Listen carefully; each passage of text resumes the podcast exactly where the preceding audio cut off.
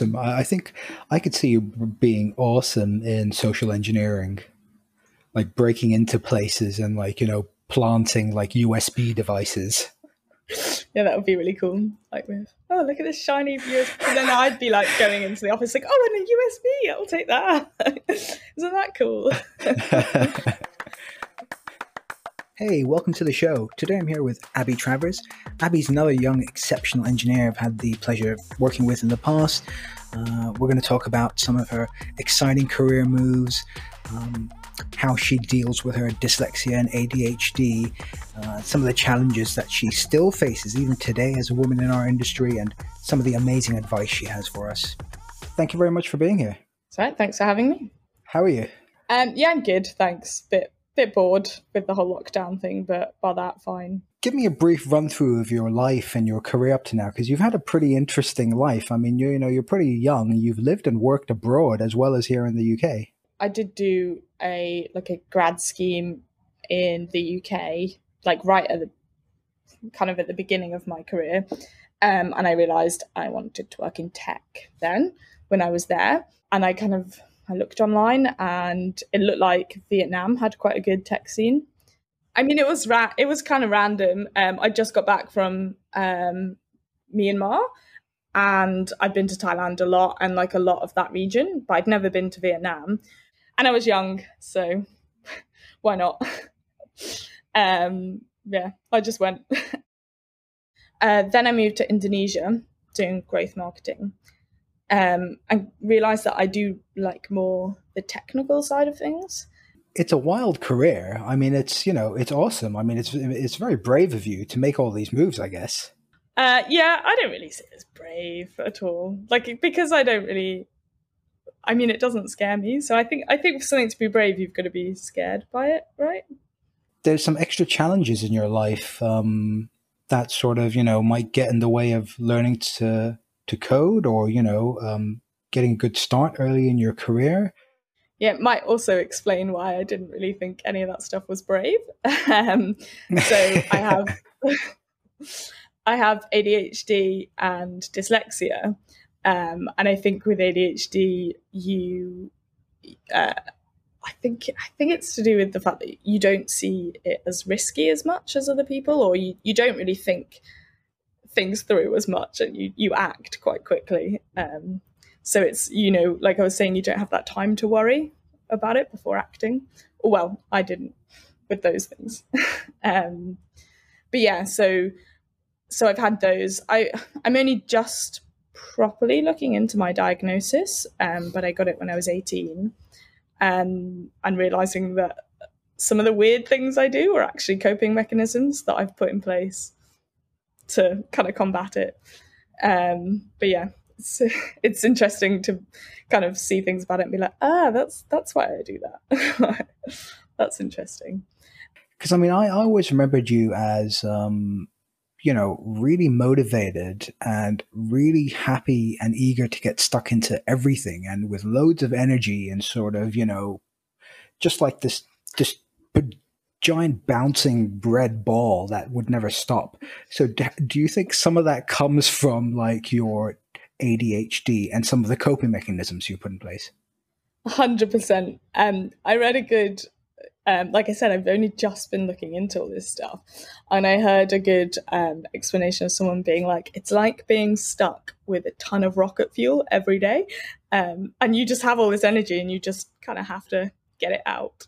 um, that's why I'm such so fanatic about exercising every single morning. Um, having a standing desk, kind of to get away, to get that physical energy out the way, and to be able to focus on my mental energy for working. But yeah, I think mm. it's like you have a lot of energy. And I mean, how open are you about this uh, w- with people? Because I mean, you know, in the past there would there was a great stigma attached to things like this. I'm, you know, I'm really happy that you know these days there isn't. Um, I would kind of dispute the fact that there isn't. Um, but first off, I wasn't really open with myself about it. Um, again, I don't know if I was like blocking it out or just I forgot about it. Um, I know that sounds very strange to say, but when you grow up with something, I mean, I've never known any different. So the fact that I had to exercise so much and had so much energy, I just thought that was me. I didn't realize that it was this thing that I had diagnosed when I was 18. In terms of stigma, I read um, like a fact that managers, if they know you're like, I think it was like 40% of managers would actively not hire someone with uh, neurodiverse kind of disabilities um, and still aren't happy about that kind of stuff. And that's why I think you see a lot of people with ADHD being um, like business owners and entrepreneurs. So a lot of kind of famous entrepreneurs have ADHD, for example. So I think because of the way traditional work is, a lot of them go out on their own. Successful ones, obviously, you also have like a, a, a broad range. So, I mean, you've already covered um, some of the ways that you sort of cope or get around or, you know, stay productive you know, to anyone else listening who might be, you know, following in your footsteps in a similar position, is there anything else you could recommend to them? I think what's really important is having a lot of structure and rules kind of in place. So trying to get up at the same time, for example, I get up at the same time I work out before work every day. It's all the same, so there's never like uh, if I'm I'm quite a late person, I can be late, but if you structure it so you're exactly the same every day, especially working from home, you, that's you're kind of really able to do that. That really helps. Um, and yeah, having a lot of kind of rules almost in place and a lot of structure in place for yourself. So, um, and then also, you know, I don't remember things. I lose everything. Try and find someone who doesn't lose everything for you and just entrust them uh, to be uh, good with certain things. But yeah, I think in terms of work, also it's I think really really important to get outside. So even if you are doing that kind of workout, still try and get outside and get the daylight. Um, and also again, just enough sleep because it, like sleep deprivation makes it way worse. Um, and again, like those have actually been things that lockdown's been really great for um, because there's plenty of time to sleep. I can be a lot of, you know, I can really structure my day myself and it can be the same. There's not that like variable of how do I get into work or trying to, you know, having to assess that time into there. But yeah, I think there's definitely been positives for mm. people like me with this side. So you know, you you you mentioned that this that there's still a stigma, and you know, um, I wanted to ask: uh, Do you have you felt have you ever felt discriminated directly or indirectly against? I feel like this one's really hard. I mean, especially because I've not been open with it. So then no one's been like, no, you've got ADHD, goodbye. Um, I think sometimes the way like corporates and the way the working world is set up isn't great for people with ADHD. Um, it's hard though. I think everyone faces levels of discrimination and people discriminate without knowing a lot. Um, I think it's it's a really hard one, and everyone has things they have they have strengths and weaknesses, right? And a lot of the time, in terms of work, most people want to try and work with other people, but it takes a really long time to figure out how do you work well with like these other people, what are their strengths and their weaknesses, and you know, like things just take time, and I think everyone to that level feels some kind of discrimination because they're just like, well, this just isn't my strength. I just can't do this thing you're asking me to do, for example. Uh, I mean, to what extent do you think your sort of positivity sort of plays into it? Because you know you've always been a very positive, uh, optimistic, helpful, you know, uh, kind of person. Do you think that that's you know kind of keeping you keeping your head above water? Um, I, do, I think maybe what helps me a bit more is like my interest in people. Um, so I really love like people um, and kind of trying to see other people's strengths and weaknesses. So and trying to understand other people. So maybe if you kind of face discrimination, like I never think it's about me. I always think it's about them. So if I'm being discriminated, for example, or you know, just something is happening that's making me upset, um, especially when it comes to work. Um, maybe less so outside of work, but I'll I kind of understand that it's probably about that person, not about me. And these are like what they value, or I, I don't know. It's more like I find it more useful to try and understand it in in an, in terms of that person. So, oh, they're they're like a really structured person. They just don't understand like a non-structured person. I think maybe it helped that my mum is um, a very structured person and very the opposite of me. So I've kind of grown up trying to see someone who's very opposite of me, um, and kind of understand that point of view. On on the topic of discrimination, you're a woman. Um, yeah. Have you ever felt uh, in your work life discriminated against because you're a woman? Uh, yeah. yeah. Um, you have? We don't have both, to talk about this.